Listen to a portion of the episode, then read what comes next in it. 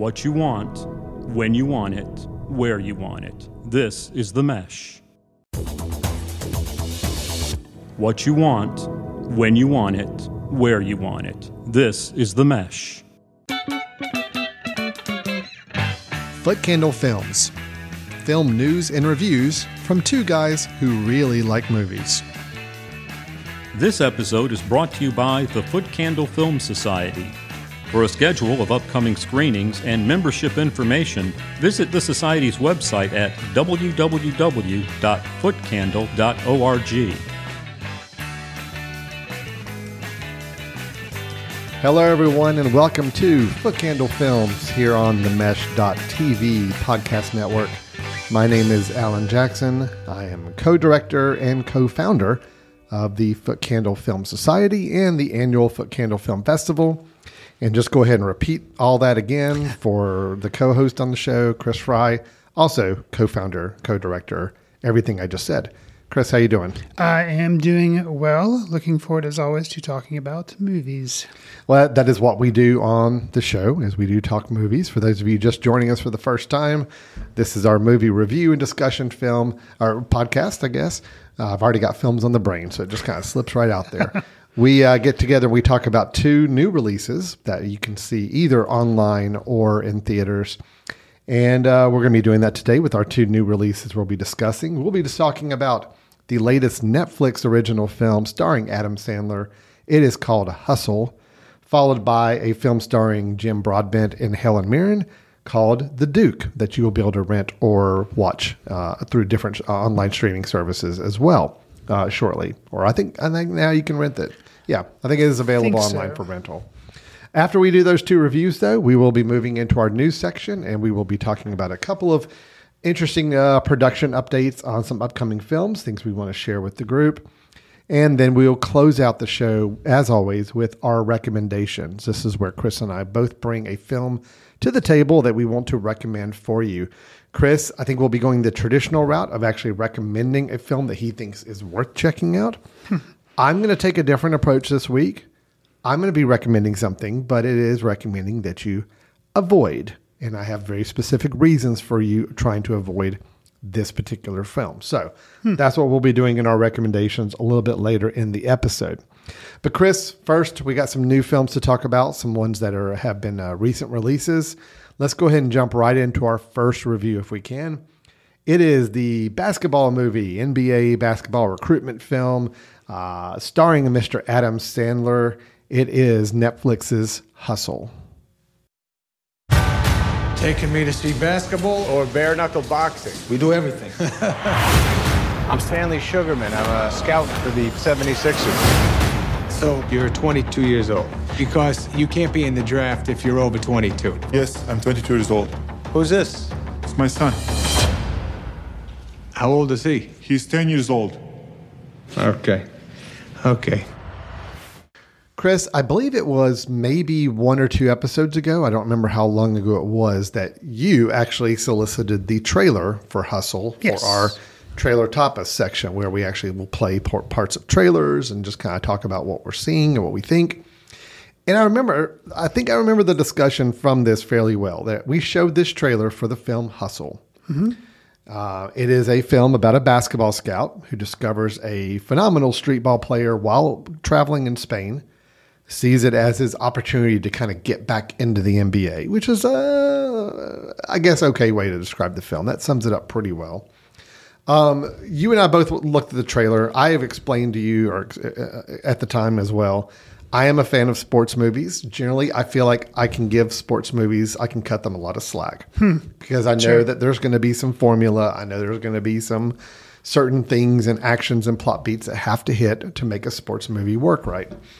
But we both agreed that we were curious to see Adam Sandler's performance in this film because we've seen Adam Sandler play in a uh, kind of a nice spectrum uh, of performances. There's the Adam Sandler performances that you and I are not fans of. Generally, kind of the lowbrow comedy that he's done, especially when it comes to Netflix films. Right. Um, but we've also admired him when he's gone and done something a little more interesting and daring. Uh, Uncut Gems, uh, the Meyerowitz stories, even going back to Punch Drunk Love with Paul Thomas Anderson. he knows how to get into some interesting film projects. I think my prediction was I felt like this one was going to be somewhere in the middle. This seemed like a kind of a middle ground Adam Sandler. He's not super goofy. He's not, you know, not going for the cheap laughs, but it's also not the most provocative, interesting film uh, opportunity either. It's just kind of right there in the middle. Chris, given the fact that you and I talked about this a little bit, let me ask you, how did Hustle come out in the end? Is this is this leaning more towards those performances of Adam Sandler and roles that you kind of admire him for? Did it slip closer to the yes, this belonged in the Netflix library of Adam Sandler films, or uh, or did you come away with a different take? Where where do you fall on this film? Well, so I've I don't know if I would say I've had the privilege because it wouldn't have been that. Um, I have watched some of his Netflix stuff that I think you've probably avoided. Things I like have. Hubie Halloween, The Ridiculous Six, Yes. Murder Mystery, of which they're making a sequel to Murder Mystery. Yes. Um, I have seen those. Um, why? I don't, I don't know. I guess morbid curiosity. But I have seen those. So if that's on one end of the scale, and then something like Punch Drunk Love or Uncut Gems, like you're kind of setting it up, is on the other end, I would definitely say, I wouldn't even say this falls in the middle. I would say it definitely falls like maybe an extra little bump towards the Uncut Gems side of the thing. Okay. Now, is this going to be winning Oscars? No, but it was. I thought it was just genuine enough. And yeah, there is a formula there. They don't try to do anything necessarily original. But um, I thought it was, you know, to use the words, it often sounds like a condemning thing. It was fun, but um, but I thought it, I thought it was good. I, basically, and I'm glad they acknowledged it. If they hadn't, this would have been a problem because I watched this with my wife and she actually commented on it, and I was like, yeah, totally. And then they actually acknowledged it later in the film. It's basically a remake of Rocky with Adam Sandler using a basketball court instead of a boxing ring. But at one point during like a training montage, they actually kind of acknowledge that. And I'm like, Well, like, even taking okay, place in- good. in Philadelphia In Philadelphia, because yeah. the 76ers that Right. he's recruiting for. So you know, they do that, but then at one point they actually literally acknowledge like the whole boxing. You're like, okay, good. As long as you're not just trying to brush by that, because Mm-hmm. that would have been like that would have kind of made it a little bit more eye rolling. But they didn't.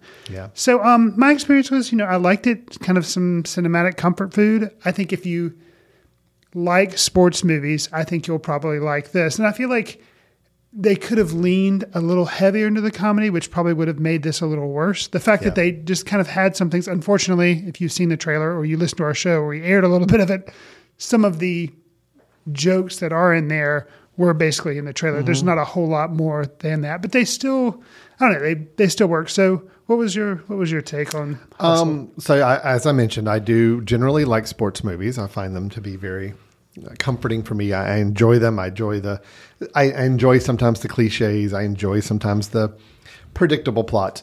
Um, all right, I'll, I'm going to give it this though.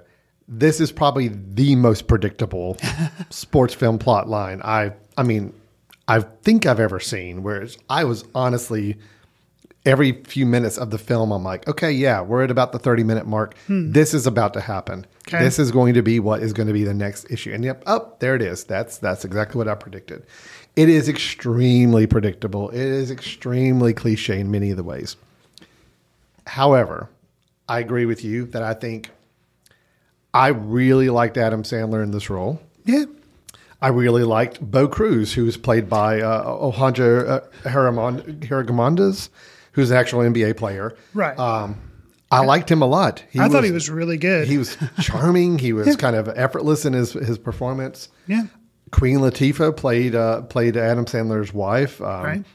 I really liked the relationship that the two of them had in the film. I mean, just I think most of the acting worked because normally in a film like this, where you actually have real athletes, normally the acting's cringe. It's just cringeworthy. It's just you know they're not actors. That's Right. not their job. Right. And luckily, all of those, uh, all those cameos and all those moments were kept pretty slight and kept pretty short and small. Everybody else, I think, was bringing a pretty good game to the table, uh, pun intended, um, acting wise. So, I Sure. mean, I watched this film for the relationship between the Adam Sandler character and Bo Cruz, the, the, the recruit, the, Mm-hmm. Sure. the player he's he's recruiting and trying to bring to the NBA. Uh, Adam Sandler's playing Stanley Sugarman. Had to remember the name there. And uh, so again, that relationship, that that banter, that that that that uh, comfort between them was really what worked for me in the film. I I thought Adam Sandler came off as very effortless in this role, even to the point where he's rattling off, you know, basketball jargon and coaching jargon. I'm like, he, It's kinda believable. He's got it. I got it. I mean, I believe him. I believe that this guy like knows his stuff, you know, and uh, that's what just made the. I think his performance. I mean, he was fun. It was a fun performance. It's a. He's a Grezel, kind of a a, a, a, a Hagrid. Uh, you know, he's been around for a while. He's Sure. he's he's you, you get the sense that he's had some issues in the past that have caused him to be a little off his career path, but people like him. He's he's kind of a well known and but he's also pretty passionate about what he wants to do. And it all comes across but he's also able to really throw some barbs out there at the right times and just he can still be the adam sandler but there's just enough of a sheen on him to say all right this is a guy who knows what he's doing. And uh, so all those key performances all the lead performances i thought were really good. Um, the issues i had with the film uh, again i just it was just almost overly predictable in my mind. Um, and I know sports movies use montages. Sure. Um, training montages, training montage, game montages. game montage. Yeah, sure. I, I- feel like this film went a little overboard on the montages. I gotta say, over the two of the almost two hour running time, I would be shocked if forty minutes of it wasn't montages, uh, MTV style, you know, music video sh- style montages. It was a little tiresome at times. I felt like you didn't. I mean, we got the point after just a couple minutes, so uh, it was a little overdone in some places. But um, the other issue I had with the film, the quote villain, um, you know, Ben Foster playing it. Oh, you didn't like Ben Foster? Oh, I like Ben Foster. I just think this was. I always rail against mustache twirling villains in films because I just think they're just kind of over the top. He started out, I thought, as an interesting character. Half first half of the film, he's an antagonist, but yet there seemed to be some level of at least professionalism between him and uh, Stanley Sugarman. But as the film progressed, he honestly just turned into like he is a- absolutely a villain. Like where every Oh, yeah. shot is Yeah. him off to the corner sneering or or making some catty comment and it just it just it just went too far. There's a plot point I won't give out the details, but there's a moment where Ben Foster's character Vince uh, actually has is, on a talk show video, you know, recorded. You know, you see him in a TV show, Sure. and it was the most to me it was the most pro- ludicrous plot plot point of a way to move the story forward and again i can't really i don't want to explain because i don't want to spoil the thing but basically Sure. he's he's calling out stanley sugarman for something that no talk show on a major network would ever get into the details of there's no reason for him to be talking about this on this national tv show Right. with a basketball player that nobody knows about up until this point there's no reason they would be talking about him Sure. but they do, and it has to do that to make the plot go to the next level where they need it to be. It little things like that annoyed me really bad with this film, but luckily the performances, the overall comfort, like you keep saying the word comfort, I agree. Yeah. The comfort, comfortableness of the film worked for me, and yes, it was enjoyable. I did like it. I just, uh, I, I'm waiting for a good sports film to really kind of say, you know what, we don't have to follow that cliche. Um, was it what was the Ben Affleck one we reviewed?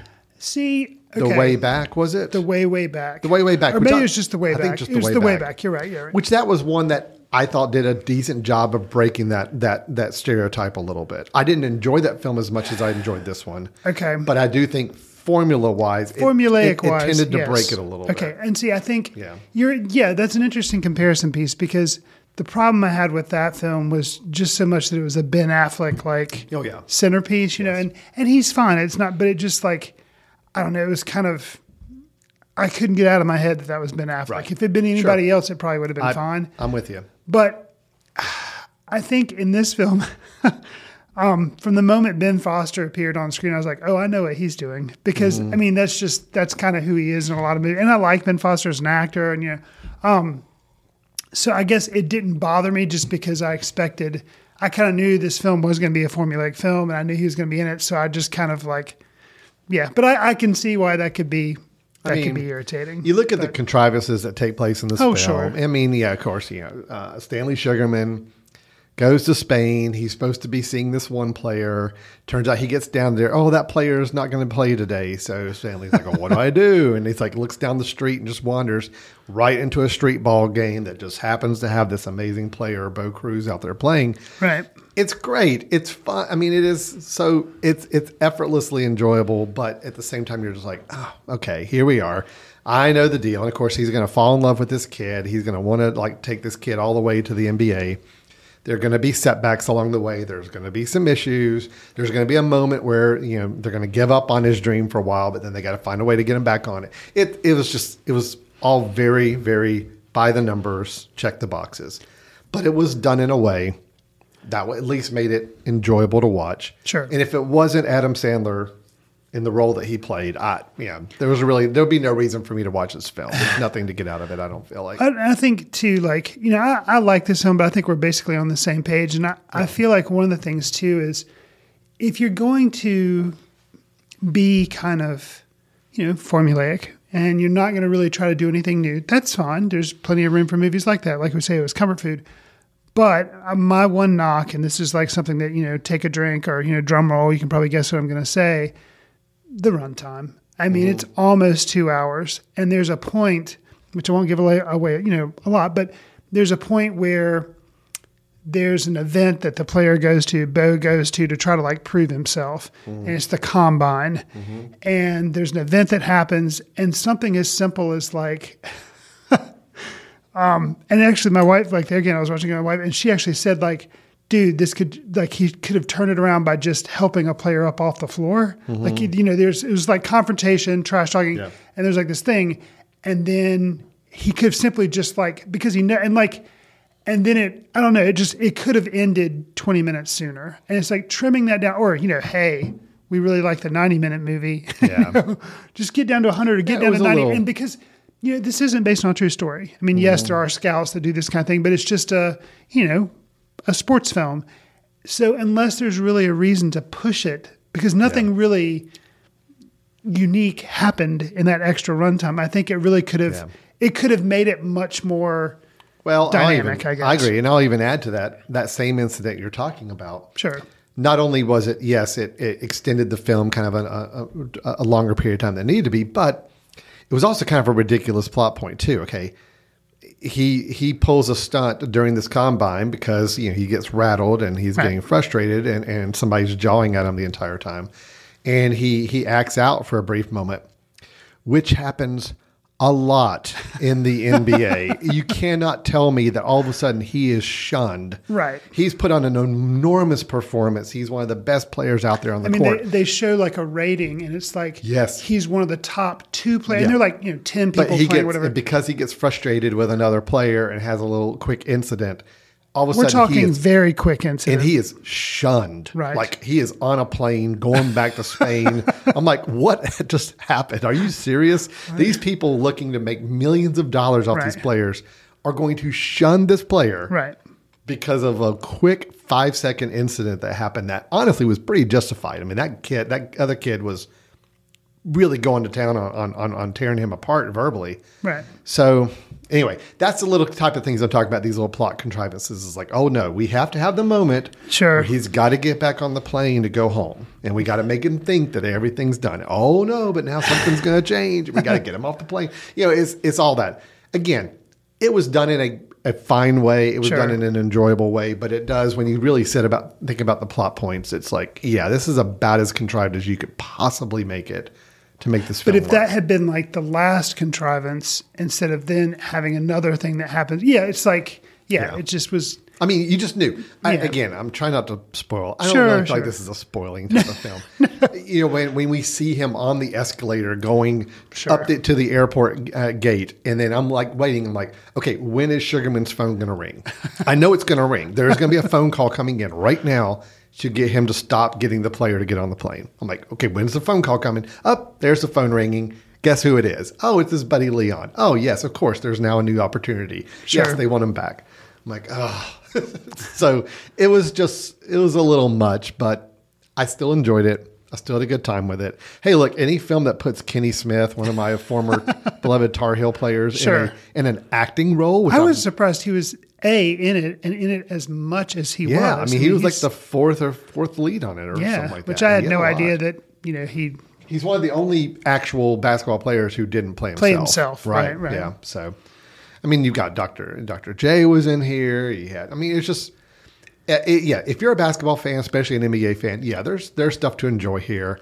It is a love letter to the NBA. absolutely Um, I mean, it's even produced by LeBron James. I Mm-hmm. think is one of the producers. I mean, they know what they're doing with this. sure. Um, I enjoyed it. I did have a good time with it. It's just, just know that I, I did have to kind of force my eyes not to roll back in my head a few times, uh, just with some of the plot points and contrivances that they threw out there. But um, uh, they they knew how to fo- follow the sports movie formula, and they followed it with no variation, with no there, there was no creativity involved in how do we make this, uh, how do we take the sports uh, uh, uh, uh, formula and and spice it up a little bit. It's like Sure. nope, we got to stick to the recipe. This is it. You know something I, I'm I'm just curious about, and I think it all comes down to probably money, um, but also I, I think I guess money. But imagine this movie, but without real teams. Mm-hmm. Okay, so imagine it being the Philadelphia Warriors, or Oh, you know, or the Like, Philadelphia Chargers, yeah, or whatever you want to call it. yeah. And you know, still having NBA players because you got to have people who can really like make shots and do Mm-hmm. all the incredible stuff they have in there.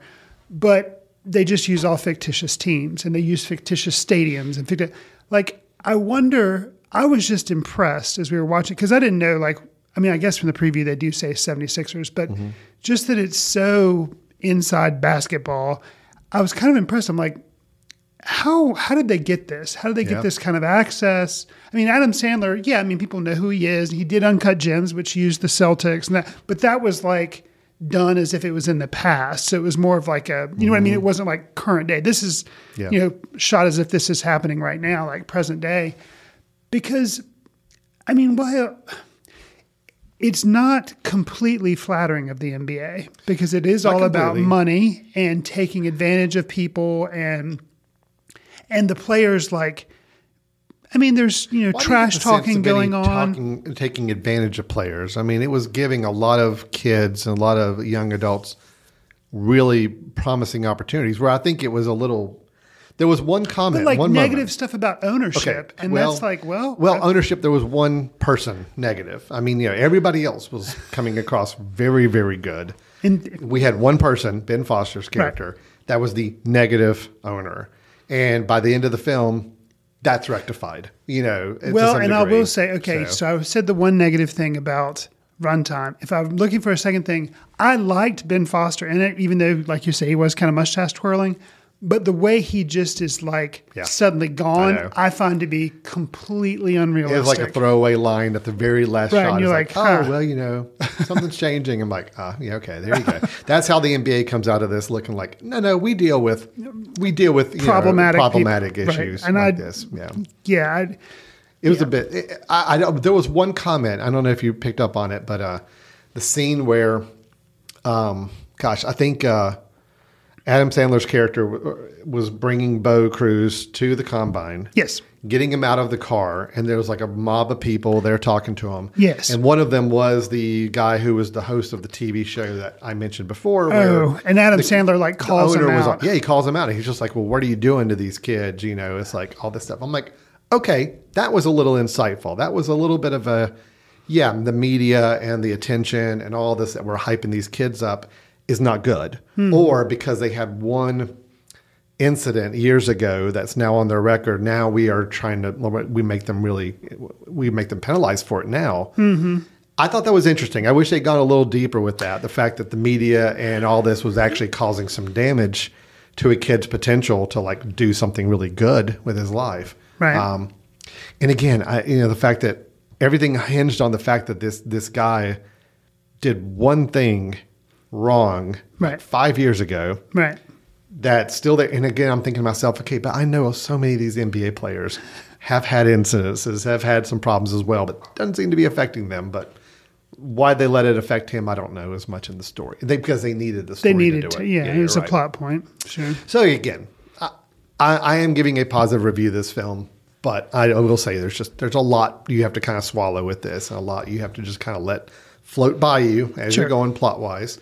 Uh, but if you enjoy the sports cliches, if you like the general idea of a sports movie and the beats that it always follows, yeah, you're going to get those absolutely in this film, and it's it's done in a very fun, enjoyable way. And I feel like you know we were, I was kind of slagging on some of the Adam Sandler straight to Netflix movies that he's put out. Um, but I I feel like this is this is a good one. I mean, he Yeah. didn't write it, he didn't direct it, but obviously he produced it. He's one of the, the no, main it's, stars. it's it's a good movie. and I feel like this could have gone to the theater and done probably decently. Maybe. Um, because it has a lot of, you know, basketball, like put it out around the finals, which is when this came out, you know, so Mm-hmm. I, I don't know. I, I think it's good for Netflix that they have it. Um, you know, I, if all Adam Sandler movies that were released on Netflix could be this good, I think Oh. No, we'd no, be sure. in a I- I- completely different yeah. you know, mindset. So, Yeah, I knew within the first five minutes of this movie, just Adams ca- getting to see his character and kind of the way he he was uh, he was he was talking with people. I'm like, yeah, I'm on board. I, I got it. I, I like this guy. I already like his character. I like what he's doing here. So, um, yeah, I agree. Hustle, it's good. Just just uh, just know what you're getting into. Know what you're going to be seeing. Uh, check your brain out a little bit on some of the the plot points and some of the contrivances there, but otherwise, it's a enjoyable movie. Really made solid for me by Sandler, Queen Latifah, and by gosh, I'm going to butcher the name again. I'm so bad at this. Uh, Juancho um, Hernan, Hernan Gomez, yeah. Hernan Gomez. Yeah, and uh, those three really, I feel like make it work as a really uh, enjoyable film there. So, okay. That is Hustle. It is on Netflix. So that's the great news. You got Netflix. It's right there, ready at the click of a button. We are both saying it's worth watching, especially if you're a sports movie fan or an Adam Sandler fan. Um, yeah, I think those are those are the two use cases where I think you'll find a lot of a lot of enjoyment out of this. Sure. Okay. So let's move on to our second review, Chris. That was the film Hustle. Now we're going to move on to the film The Duke. Will the defendant please stand? Kempton Bunton, you were charged that on the 21st of March 1961, you stole from the National Gallery a priceless portrait of the Duke of Wellington by Francisco Jose de Goya. Not very good, is it? Tagged on the film's poster as a priceless true story, The Duke tells the story of a 60 year old taxi driver named Kimpton Bumpton, Bunton, who's in, who in 1961 steals Goya's portrait of the Duke of Wellington from the National Gallery in London. Alan, how familiar were you with this historical event, and did you find this telling of the tale entertaining? I was not familiar with this story at all. Okay. I knew nothing about it. I knew nothing about this movie before we, we basically we uh, we elected to show it at our screenings last week. Sure. That being said, I, I, I, the film is an enjoyable film. Um, not a lot more to go into than beyond that for me. okay. I will say I, I thought it was a fine film. Ah, there's that word. Again, I'm going to sound very similar to how I said with with Hustle. Is I think it fits a certain uh, type of film that I think you know people find as kind of their comfort food film. It is a simple story, It's relatively British. simple. It's British. Right. It stars two um, actors that you know many people, Jim Broadbent and uh, Helen Mirren, Right. which are automatically draws right away. Yep. And they are both very good in this film. Yeah. So I'm, I'll give them that. Uh, the story is a charming story, uh, fairly low stakes story where it's just made kind of pleasant and simple. And that's the best way I could describe the film. It's a very simple, pleasant film. That was fine. I, uh, I, I, you know, I, I try to wrestle with like what to basically review this on, and and it's uh, I did. I enjoyed the performances. I enjoyed the overall conceit of the film and kind of the the overall big picture message. I guess you get from the hearing this real life story. I did feel like the movie, and it's partly because of the nature of the story. A lot of it is a very telling, not showing, listening to a lot of people just talk about the hmm. incident or what's happening or why they did it or why they didn't do it or so forth. So Sure. a lot of just talking about what's happening as opposed to there's not a lot happening as much. But again, I get that because the the whole uh, framework of the film is you're, you're doing some of it in retrospect. A lot of it takes place in a courtroom, so you're having to recall back to why things were done. Right. Um, so it really is just left up to the actors to put on a good show, and luckily they do. So I mean, I'm I'm going to say I'm giving this film a positive review. I'm just saying once again, kind of like what I said with Hustles. Like I feel like it's just they knew what beats to hit. They knew how to tell the story in a very uh, non-confrontational, non-jarring way.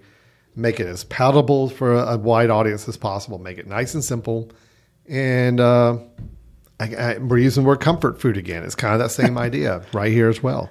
Um, I got a couple of little minor things, but overall, overall, yes, it was enjoyable. I just there's not a lot there for me to go beyond that. So, what about you, Chris? What's your what's your thoughts? Well, here? it helped. It helped me that um, the element of just based on true story, and then after the film, uh, because we did screen it for our society, someone was like hitting Wikipedia pretty hard and pulling up because I was like, you know, it's interesting. It says based on true story. You never know, and they were like saying all these facts of stuff that came from the film that were all true, and I was like, really? And I was, I kept kind of being astounded because the more they said that there were this film was pretty factual the more i was just kind of astounded that i'd never heard of the incident before because i've watched documentaries on netflix about art heists and things like that. So that just always kind of interests me um, and the fact that this was in this you know some and then i've watched a lot of like oceans 11 where they say you know but this is like no this this happened. Right. and it, so that just kind of blew my mind that i'd never heard about it. Um, the, the performances, like you say, they they help anchor it. And yeah, there was mm-hmm. nothing unusual, but actually, there was a cur not a. There was something that happened in the film that I was kind of surprised that I didn't see coming, and then it was kind of a pleasant kind of surprise for me. I mean, yeah, things were kind of this happened. The, hmm. the key character, Kempton Bunton, is kind of a. I mean, he's a taxi driver, and that's what he does for a living. But he's also has these like he's he's kind of a little bit of an oddball. He's Um, very eclectic, very uh, fancies himself a journeyman with just a lot of different interests and things he's passionate about or wanting to, to and, do. And he he is kind of like an activist in his own mind. Yeah. Like he one of the things which I'd never thought about because I don't live in England, but he refuses to pay taxes for the BBC network, and Mm-hmm. Yeah. you know, it's like he makes it so that his TV actually doesn't get that channel because he like rips something out so that it can't get it, and he feels like you know you sh- he interestingly to me his other point was for veterans they should get it for free because it's a it could be a cure for loneliness which i thought was kind of a sweet kind of poignant point. Yeah, yeah. um, and then you find out at the end of the film spoiler that finally they did make it free for Mm-hmm. veteran or people over like 70 i think it was but it took as long as 2000 to do that so it was like wow that Mm-hmm. Yeah. it's kind of crazy. But um, so just so many things were actually based on something fact. If this if this had been a completely fictional film about stealing to prove a point, because that was the whole thing was stole a painting because it had been bought by the government. Meanwhile, he feels like they could have better spent that money helping people. If mm-hmm. this is just something that's a fictitious film, then yeah, you're like, well, nice sentiment, but whatever. But the fact that this was actually based in reality, I found to be refreshing. Plus, like I was saying, the narrative structure of the film, you start with a trial, then you flash back, then you end with the trial, but have a little bit of a reveal about how the heist was committed. Mm-hmm. I thought that actually elevated it just from being a typical connect the dots film, hmm. if that makes any sense. So, I, I'm with you. The, the actual real story behind this film is is pretty. It's interesting, and I love the impact it actually ultimately does have on you know Britain and and, and society there. You know, but for me, I also I, I feel like a film kind of has to do something with a very interesting story to make it an interesting film. And I feel like my enjoyment of this movie is really just hearing the real story, mm-hmm. you know, and watching two great performers perform. So that's my only hang up with it is it's just, you know, I think we've even asked the question before. Does it work better as a documentary where you just see the real story or do you need to see it acted out and told? Does acting it out and sharing it in a narrative structure do anything to elevate uh, the enjoyment of the story, the appreciation of the story? Here, if it wasn't for the two lead actors and the performances, I think that they're both extremely capable of giving. Probably not really, but it was just on that edge for me of yes, it was just just enjoyable enough as a narrative feature um, to work, but um, but yeah, I just okay. Let's let me let me give this example. So Sure. this is this is by a director of this film. A director, unfortunately, sadly passed away before he got to see the actual film completed. Uh, the uh, director is Robert Robert Michell. Yes. And Notting Hill, um, My Cousin Rachel, Enduring Love. Several films he's made over the years. So he's a pretty, fairly prolific director. He did a lot of TV and theater too. He I did. think. Um, trying to think of some other ones. The Mother, uh, Hyde Park on Hudson. I remember that one. That was the one with Bill, Bill Murray. Murray. Yeah. Did a lot of those films. So he's been making films for a while and TV as well. Sadly, passed away uh, before this film was finished. But you know, the film there are some. They try to drop in like there's a one uh, several moments where they use like a split screen kind of thing just to try to give it some visual flourish, and it and it just. I, See, that worked for me because that's it? very period. That's 1960 James Bond and 70s like French Connection type thing. Mm. The diopter split screen like Brian De Palma, like that. That worked. Yeah. Okay. That worked. I, I just I didn't see it.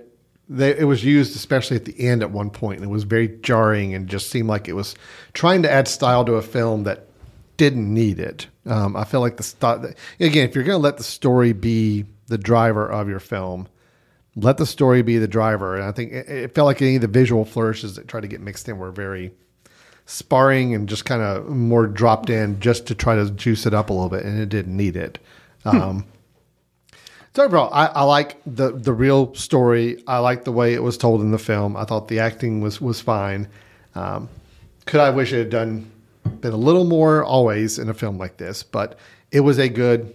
Again, we're going to use that phrase. It was a good comfort food film, and I think it worked. And more than anything, I was more interested in the true story to read up on it afterwards and learn more about what actually happened, Right. and to find out that the film is pretty darn re- reliable in its telling of it. It didn't do a lot of extra, adding a lot of extra drama to it unnecessarily. So, Well, and I yeah. So interestingly, I think I like this film more than you.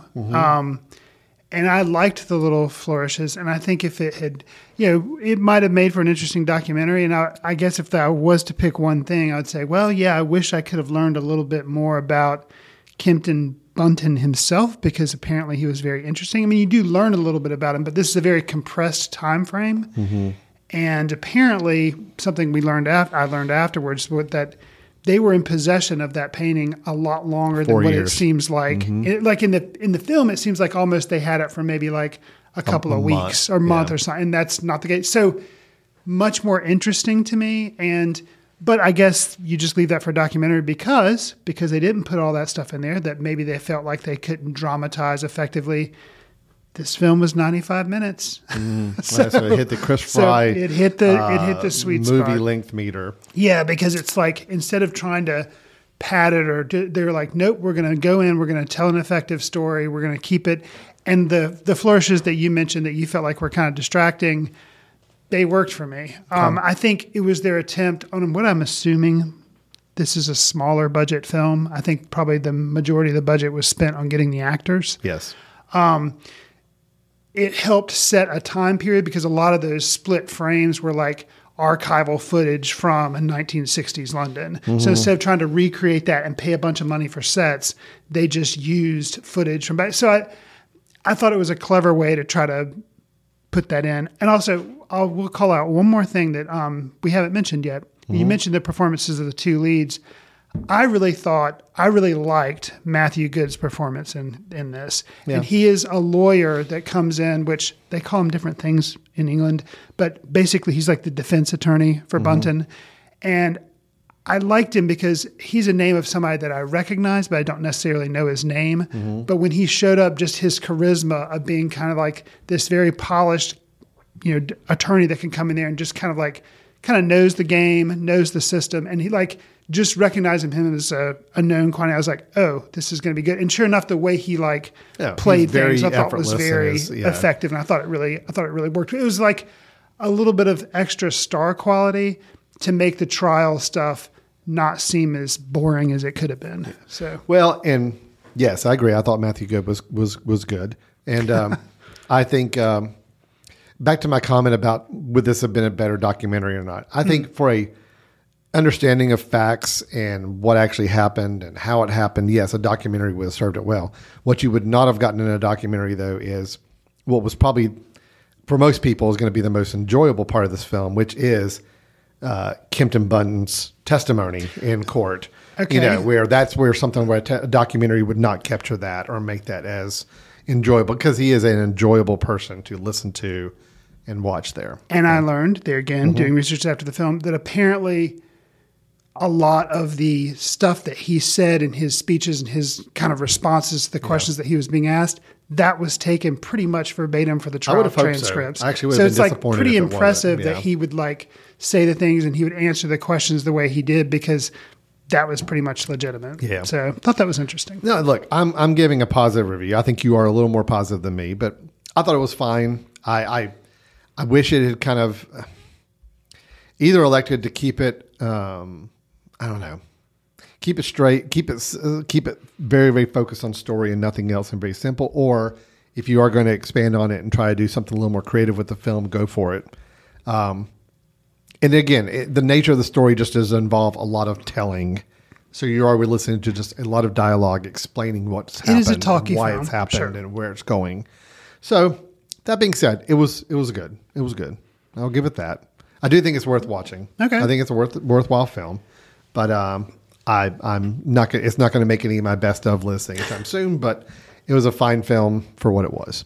Fair enough. And we determined that it's not streaming yet, but it not streaming yet. soon. It will should be soon. It had a very very small limited theatrical run, uh, but as of the time of this recording, it's not available online for streaming or rental yet. But should be very very soon. So I'd still encourage people to check it out if they if this, this if this review gets you at all interested in, in seeing the film.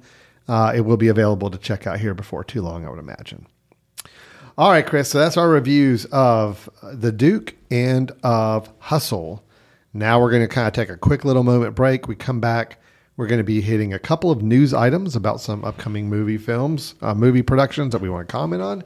And then we'll also be ending the show with our recommendation for the episode. Again, Chris will be recommending a film to check out. I will be recommending one to avoid. So stay tuned. You're watching Foot Candle Films here on the mesh.tv, and we'll be right back. This podcast is sponsored by Jackson Creative, a custom communication agency located in downtown Hickory, North Carolina, specializing in online content creation.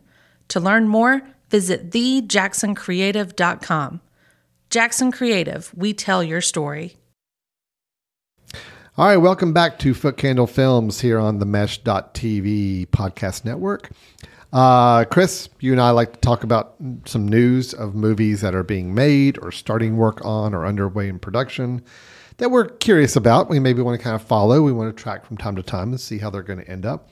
So I've got two productions I want to comment on during our news section here Okay. that I'm familiar with and I'm intrigued for different reasons with both of these productions. Okay. Okay. So let's talk first about the film. It is a film called Maestro. Now, let's give a little background about this film. So, Maestro is going to be a film all about esteemed Broadway composer Leonard Bernstein. Okay. Okay. Now, Leonard Bernstein, you may recognize uh, West Side Story. He did the original music uh, for that. Several other Broadway productions he's been involved with. I mean, you know, it's just a it's a very very big name. Uh, this was a film that Steven Spielberg was attached to direct at one point. And Steven Spielberg had targeted as someone to play Leonard Bernstein was going to be uh, a Mr. Bradley Cooper. Gotcha. Bradley Cooper from A Star is Born, from, gosh, what else?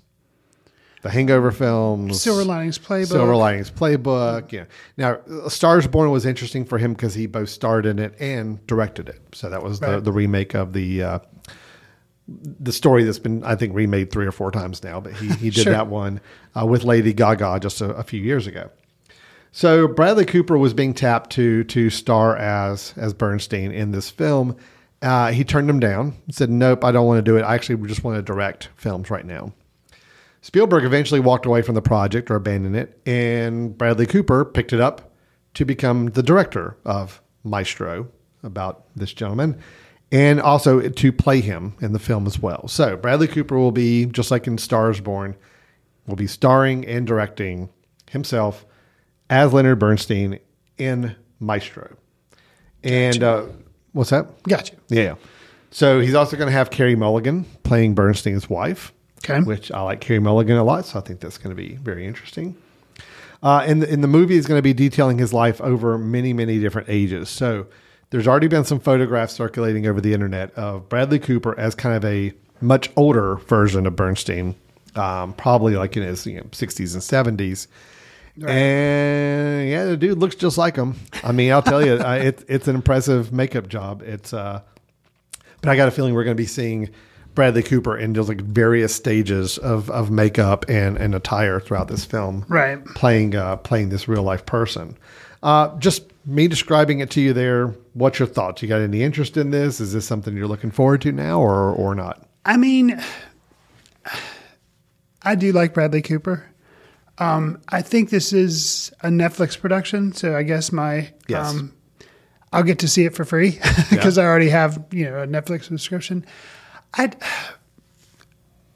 I'm a little wary of it because it is he's directing and starring in it, and it seems like it's kind of a maybe a bit of a vanity piece, maybe because Mm. he's directing and starring. If he was just directing it or he was starring in it, okay. But the fact that I don't know, and he may be a producer on it as well. I don't know. I'm sure he probably is. So I don't know. I and it's obviously going to be a biopic, so those those can be kind of you know, like colored by numbers or you know connect the dots. So I don't know, but I don't really know that much about Leonard Bernstein, so I don't know. I guess I'm lukewarm interest. The, the other thing which makes it so that it was a topic on our show was they did release those photos and mm-hmm. automatically there's just all this like which you know depending on the timing of when it comes out nothing but oscar bait so that's Oh, the yeah. other thing that makes me kind of leery not only is it a biopic which i'm like well okay but just like depending on the timing of its release and the fact there's already buzz like oh he's going to get an oscar because he's directing he's starring and look at how much he looks like him and you're like well okay um, so that makes me a little leery of it. Whereas, as opposed to something like Elvis that's coming out, it's a biopic. Yes, I know who Elvis is, but just because it's done by Baz Luhrmann, and I think he's going to try something, and apparently people are really one way or the other on that movie, which to mm-hmm. me that makes it that much more exciting. Either Sure. people Oh, love yeah. it or absolutely hate it. So it's like mm-hmm. a chopped up mess. I'm like, okay, but if anybody can do chopped up mess, it's Baz Luhrmann. so Yeah. I don't know. So I don't know. It's I'm I'm leery of it. How do you, how do you feel about the whole? Uh, you know, I'm looking forward to it. I think it's. Uh, I mean, yes, it is absolutely tailored to be Oscar bait. Um, I mean, that, that is kind of your crowning. If you're a, a actor slash director, you put yourself in a movie where it's following the life of a very of a well of a actual real life person Right. that involves a lot of uh, a degree of mimicry, a degree, you know, a lot of wardrobe, a lot of costuming, a lot of makeup. I mean, yeah, that's kind of the the holy grail for like an actor director. It's like this is what I'm going to do is I'm going to play this real life person, big long story. I'm going to follow him through decades of his life. I have to look like him all the way through. Yeah, it's that is what you that's what you strive to do. I think in that in that actor director role. Right. So that's what they're doing, and um, I, I'm curious to see how it is.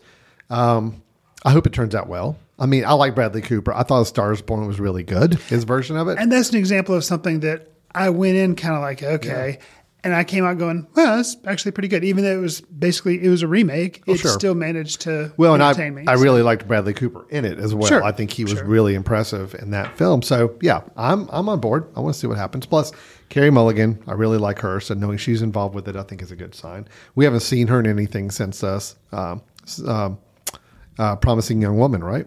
Hmm. I don't believe so. Yeah, so I don't think of anything since then. That would be Yeah. great for that. All right.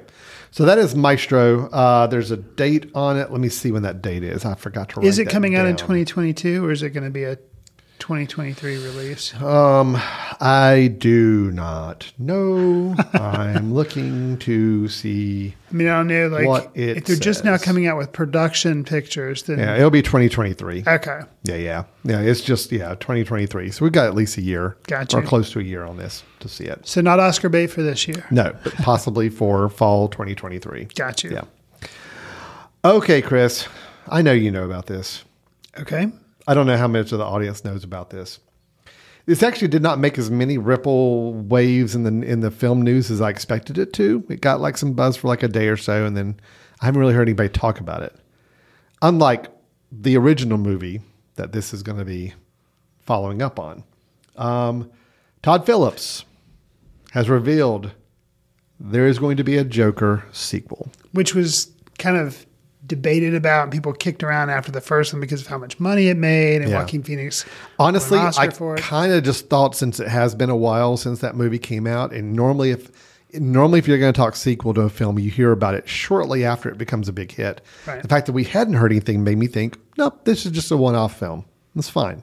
And I think you and I even commented that we were fine with it being a one-off film. It did not need to be leading into any kind of franchise. We definitely didn't want it to touch any other DC comic book universe movie at all. right. But Todd Phillips has just in the last week revealed that you know, they are working on a new Joker sequel.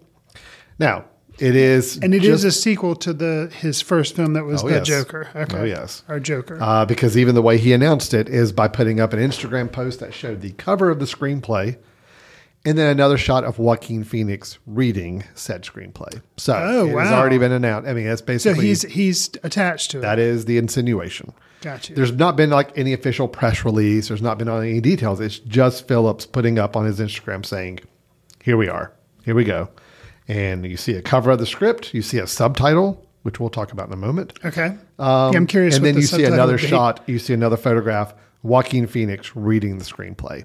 So you can kind of put all the dots together and realize that's what they're that's what they're basically announcing. Um, so the it's going to be uh, uh, the the script is written by Todd Phillips and Scott Silver, who was collaborating on the first film. So it is very much a continuation. Same writer, same director, same lead star. Um, the film is titled Joker. Uh, oh gosh, I took French in high school, but this is still going to be tough. Joker, Folly, Folie à Deux. Folie à Deux? Okay. Okay. That is what's printed on the cover as like the subtitle of, the, of the film. Roughly translated, that is saying shared madness. So that what people are all insinuating with the title "Shared Madness" is that it's going to be, is is is typically a layman's term for shared delusional disorder. Whether that's commenting on at the end of the first film, if you recall, uh, like so many people were like following the Joker, kind of becoming like his disciples, almost kind of adopting his philosophy. Hmm. Whether it's going to be keying into that, whether they're trying to talk about Batman, whether they're trying to talk about some other connection to the bigger superhero universe, I don't know. But that's gotten people all questioning online. No hmm. plot has been announced, no anything. That's just really, it's just a cover of the screenplay, subtitle, Joaquin Phoenix reading it. That's what we got. So, Chris, knowing this now, what are your thoughts?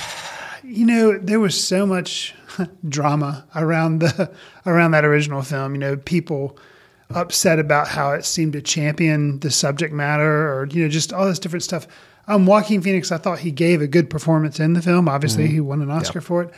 Um, yeah, I just don't know. Um, I guess if Todd Phillips is going to do a sequel, then it makes sense to have Joaquin Phoenix Oh, yeah. be a part of it. Mm-hmm.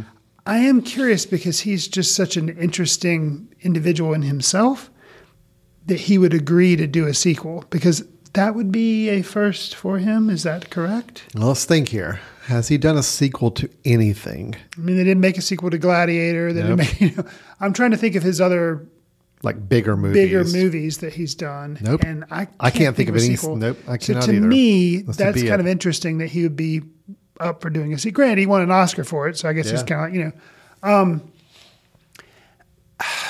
a- another to make another standalone Joker movie that doesn't have any reference to Batman, I think would be quite a feat. Because Yeah. I think you can have the or which this was interesting because it's an origin story of a bad guy. You don't have Batman in there at all. But then to have a second film that's just more of like a bad guy running around, I don't that yeah, that would be really Well- I think that would be really complicated. But I- but I and I wonder if there's any pressure which means Matt Reeves gets dumped Yeah. um, to tie it in with Robert Pattinson, the Batman, which was obviously really, really successful as well. Well, but that's a tough, Um, tough thing to hoe right there as well, because I mean, it's you introduced another version of the Joker in the Batman franchise. Oh, That is true. so what do you do? I mean, it sounds like DC is just saying, look, let's we're just going to. But if it's shared madness, both of these people could be Joker. Well, it's true. See, that is kind of the premise that the first Joker movie set out is that we don't really know if this This is guy the Joker. is the one that fights the Batman, you know, in the future. We don't know. We know that they did make the allusions to the Waynes. We actually saw, you know, the Wayne family. We saw the the mansion, but that's all Mm-hmm. we saw. Um, and so we know that there's a connection there. I just I don't know. I agree with you. I think if they were able to pull this off and just it just tangentially lives in that universe, but it's really its own story. That would be really That's interesting. interesting. I, Yeah. I'm actually okay with that. I actually that's part of the reasons I like the standalone Joker because I, I like the fact that it didn't feel the need to have to be this tie-in. I know there were some groans at the end of the film, some people that you saw the theater, you saw the Wayne family walking out, and it's kind of this, you know, implied assumption that there's a connection now between them. Mm-hmm. And you know, did it need that? Not necessarily. I think the film worked even without that. But um, it'll be curious to see how it does, knowing that there's two different tracks now for the Batman universe going on at DC, at Warner Brothers. You got the Matt Reeves version, which was was introduced in Had that they film. announced, so we just talked about how usually after the film comes out and is successful within a sh- relatively short time frame, they announce a sequel. Have they said that they're making a second? I haven't heard an official announcement Okay. that. Yeah. So anyway, I think they're just throwing a bunch of balls up in the air and say, "Hey, we got something good over here. We got something good over here." Yeah, they're kind of they overlap a little bit, but that's okay. We're just going to let them roll, roll and do their own thing, which I'm hmm. I'm okay with. Yeah, I mean, it, I, I'm very curious because I, I I did like the Joker film, even despite all the kind of backlash it started to get eventually, and Sure. some of the hate on it, and you know a lot of film critics I think really just didn't care for it. I personally did like it. I did like it because of Joaquin Phoenix's performance. Um, so we'll see what it goes with that. So uh, I'm I'm curious about this film for sure. so you said no script details. There's also no dates attached to anything. Okay. Oh, Nothing. No, it really was the most cryptic Instagram post. It truly was. Here's So a photograph of the script, and here's a photograph of Joaquin Phoenix reading the script. It would make it would make uh, the Joker proud to know that it was that cryptic. Probably. yeah, yeah. I mean, that's really all there is out there. So, okay, well, that is our two news. Two two interesting projects: Maestro and a Joker sequel. Both I'm very curious about. Uh, it sounds like we'll definitely be seeing the Maestro sooner. Sure. it's already working on Joker. Still very early. It could be a could be a 20 late 2023 could be a 2024 film at this point i'm not really sure so hmm. all right that is the end of our news for this episode a couple of items to share with you there but now we move on to the final piece of the show our final segment of the episode where chris and i give our recommendations of films to consider checking out. And historically, Chris, you know, a couple things to kind of let everybody in on the on the the back side, uh, kind of the the administrative side of what we do on the show. Sure. Typically, we try to have both of us show talk about a film that we've either recently seen or caught up with or got to, a chance to catch and really want to recommend to our audience. You you you watch more films than I do. So I've struggled at times with my recommendation. I've even thrown in. I think sometimes I threw in a TV series. I think I've actually done a TV show. Have you done that? too, Okay. yeah. I, I've thrown in some random things Sure. sometimes just to try to try to keep me current and keep keep up with you. Sure. I don't, and I think I have given a negative recommendation before, maybe at least one other time. okay. Um, but that is what I'm going to be doing today: is giving a strong recommendation against a film. But let's go ahead and let's get to the positives first, Chris. Okay. Let me let me hear your recommendation of today's episode. So this will counteract probably some of my typical things where I talk about run times. You know, both films today I mentioned run times on both of them. Well, I'm about to recommend a film with an 187 minute runtime. Oh wow, okay, So for those doing the math, this is over three hours. Um, but I didn't have to sit in a theater to do this. It's on Netflix, so that helps because that means I can pause it for snacks or bathroom breaks. Um, the film is RRR, which right. stands for Rise, Roar, and Revolt. This is a I had thought it was a Bollywood um, film, but then I came to be corrected when I logged it on Letterboxd because somebody was kind of commented me. It was like, actually, truthfully, this is what they call a Tollywood film, which apparently means it's from south, the southern part of India. Apparently, there's a difference from Okay. Bollywood, which is more central, you know. But, anyways, I had thought it was a Bollywood film, um, but that kind of makes sense on why it's a huge runtime because their films tend to be rather extended. Sure, So you get okay. the most bang for your buck when you go see it in the theater. But this is a fictional history of two legendary revolutionaries' journey away from home before they begin fighting for their country in the 1920s. So it focuses a lot on these two people that they're on two different sides because the British come there and they're kind of occupying the country. And, you know, one is more of a kind of comes from a small community and he's trying to help his community, whereas the other guy kind of signs up for the British and there's a lot of tension there, but they become best friends. Um, as with, you know, most like Bollywood pictures that you would you know, hear of or think of, they do have the elaborate dance numbers and the some of the action sequences.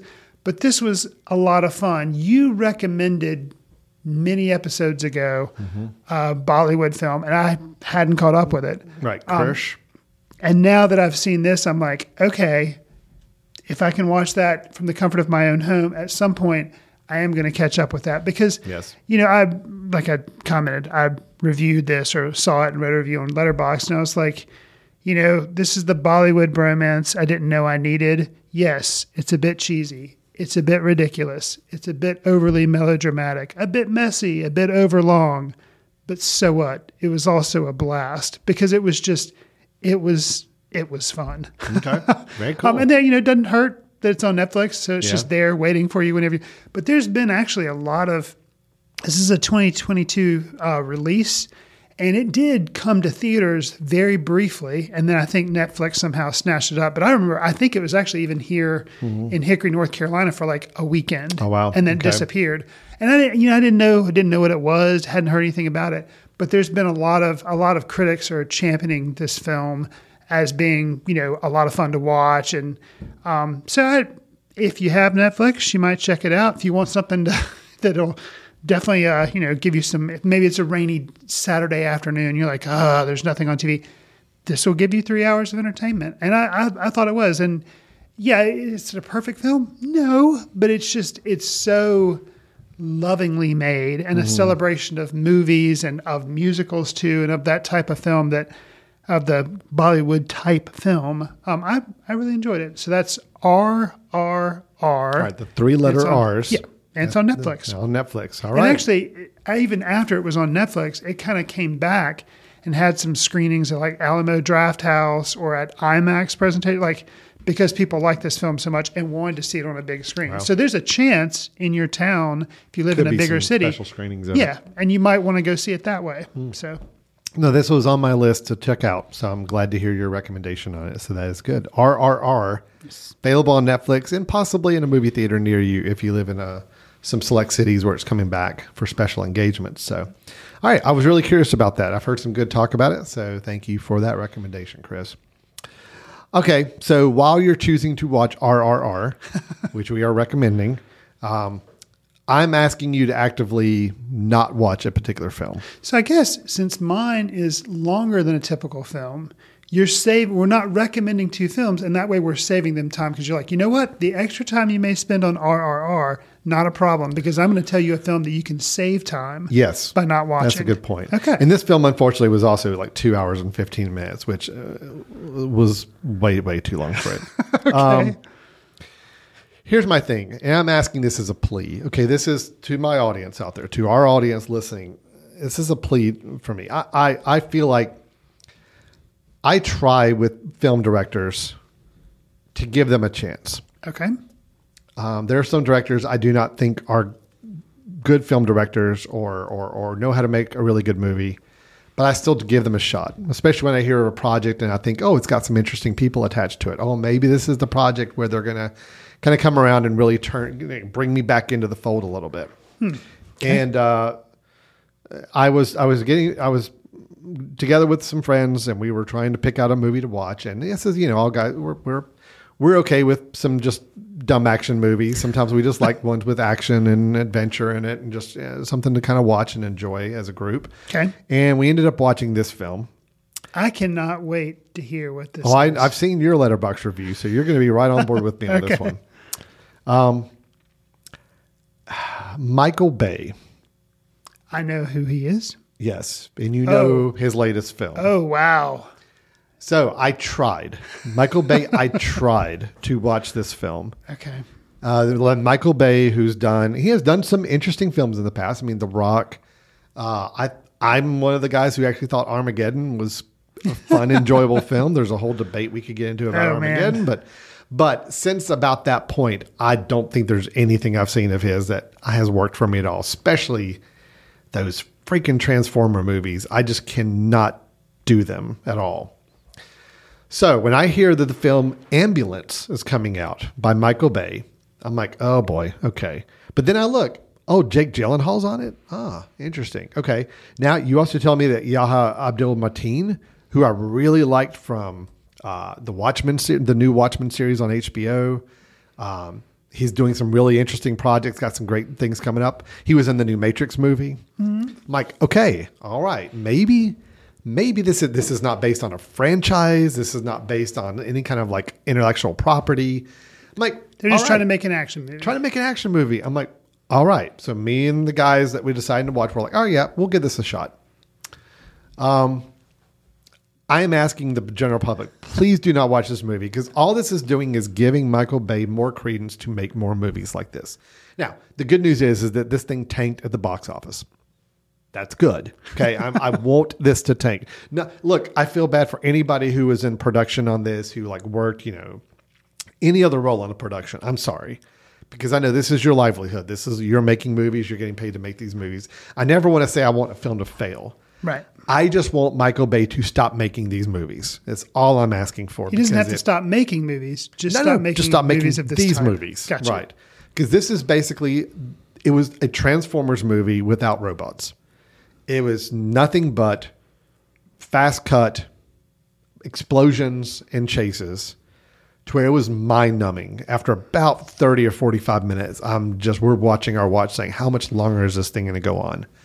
Um, I'll give them the only positive I'll give. I mean, Jake Gyllenhaal seemed to be having a blast doing this because he just overacted like crazy throughout the entire film. Sure. Um, but man, this was a chore. It was an absolute chore to watch. And, I, and if you had told me, okay, I'll even just say the, the plot line is two robbers steal an ambulance after their heist goes awry.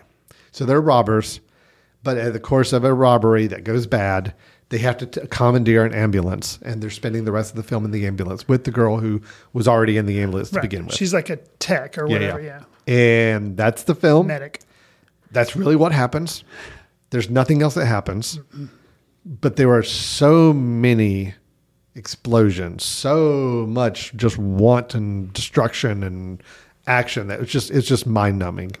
and the freaking aerial drone footage Yes. just got overused, ridiculous. Yes. So anyway, I'm asking people, please, can, we need to stop this. This is like something our nation needs to come together on. Okay. I think we can do this.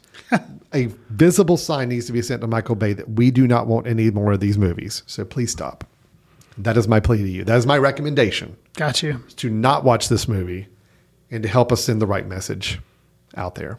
So, Fair enough. Chris, you saw this movie. I saw your Letterboxd rating. It was a one star. It- it I know you did not like this film either. So No, I yeah, and it, it's I and I, I saw it in the theater, and I Oh, boy. really actively. Did you kind of get disliked it. pulled in a little bit, maybe, maybe thinking that this might be kind of a a, a, better Michael, Michael Bay film, or because of the actors or anything, Yeah, because it's it's weird. Well, I do like both of the actors involved, and it seems like maybe preemptively before I went to go see it, some people were really excited, saying it was like a fun action movie. But then it's like Well, the there, was, there was the slightest little bit of critical. Hey, this isn't that bad, and then all of a sudden it was like the tidal wave of no, this thing's awful. So well, I, I, mean, know. but you look online on the ratings. I mean, they're still not bad for it, Hmm. which is what's just surprised me. It's like there were some uh, uh, reviewers giving it, you know, three stars out of five. I'm like, I do not get that at all. This this did nothing at all for me. sure. Um, it was just so. I mean, oh, mind numbing is the only word I could use for it. It Yeah, just, I honestly, when I'm 45 minutes into a movie and I'm bored, Yeah. bored with a movie like this, and I know there's still an hour and a half left, Because you know there's nothing original that's going to be happening. There's nothing like and nothing does happen. the plot points aren't very interesting. It's just driving, driving, driving, running around, Yeah. dodging bullets. It really just- nothing happens. I mean, No. now you tell me a movie like Speed, which is you know kind of the idea of they're all kind of confined in this bus, and they have you know, it's a it's a constant like race against time. But yet that was interesting. It's compelling. It's more fun to watch. But yet you watch this, and it's just I got nothing. Plus, they really hmm. made hardly any of the characters likable. Well, there's that. So even the two the two leads, we're, we're supposed to like one of them better than the other, Right. but they both have things that you know you don't like about them, and especially the one character that goes, I think, completely off the rails, villainy by the end. I mean, it's just it's just too much. Yeah, it was absolutely too much. So, that, so my negative re- recommendation is the film Ambulance. I'm not even going to tell you where it's playing because I don't want you to see it. so I'm not going to tell you. I if, if you're Okay. honestly after hearing me talk about it saying no, I definitely want to watch this. Okay, you're going to have to go out and find it where it is because I'm not You're gonna have telling to you. search actively I'm not going to actively tell you where this is. Fair enough. Yeah. okay, so that is our show for today. We talked about the film Hustle, which we both liked, um, with some reservations, but overall, thought it was an enjoyable film. Kind of the same with The Duke, another film that I thought was fine, enjoyable. Chris liked even more than I did, but uh, worth some time to explore and, and enjoy if it sounds like your cup of tea. Uh, we talked about a couple of interesting projects underway. Maestro, starring Bradley Cooper, also directing the film The uh, Life of Leonard Bernstein. And then uh, a sequel to Joker uh, is going to be done by Todd Phillips, starring Mr. Joaquin Phoenix. And then, of course, his review or his recommendation of RRR on Netflix, my anti recommendation of Ambulance, which uh, hopefully is nowhere. So, all right. Wow. That is the end of our show for today. Chris, uh, people want to join in the conversation. How can they do that? You can send an email to info at footcandle.org to tell Alan how amazing you actually thought Ambulance was, if you choose to do so. Um, but he would strongly recommend you not or not see it. Um, you can also follow us on Twitter at footcandlefilm. Alan and I are on Letterboxd, where we try to track things we're seeing and sometimes leave short reviews. Uh, do us a favor. Uh, if you like our show, consider giving us a star rating or write a review. Share with your friends on whatever service you receive your favorite podcast from. It'll help us reach new listeners, and we'd appreciate it. Last but not least, got to remind you guys that the Foot Candle Film Festival will be coming September 21st through the 25th to uh, Hickory, North Carolina. If you can't make it to Hickory for the festival, we will be streaming films online for those located in North Carolina. All right. That's great. That's how you can get a hold of us. We do encourage you to do that and hope to see you at the festival this coming fall as well in September. So, with that, we're going to go and wrap up the, uh, the, the, the show here. Thanks to everybody for listening. Chris, take care. We'll talk to you next time. All right. See you in the ticket line.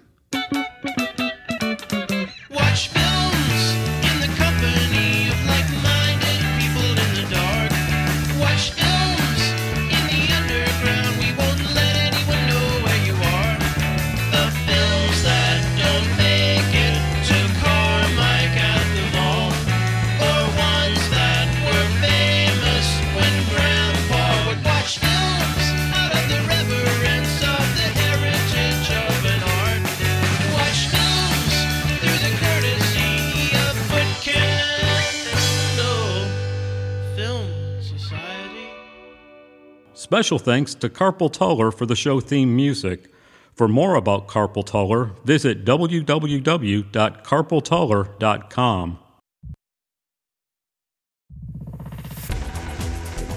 You've been listening to The Mesh, an online media network of shows and programs ranging from business to arts, sports to entertainment, music to community. All programs are available on the website as well as through iTunes and YouTube. Check us out online at themesh.tv. Discover other network shows and give us feedback on what you just heard.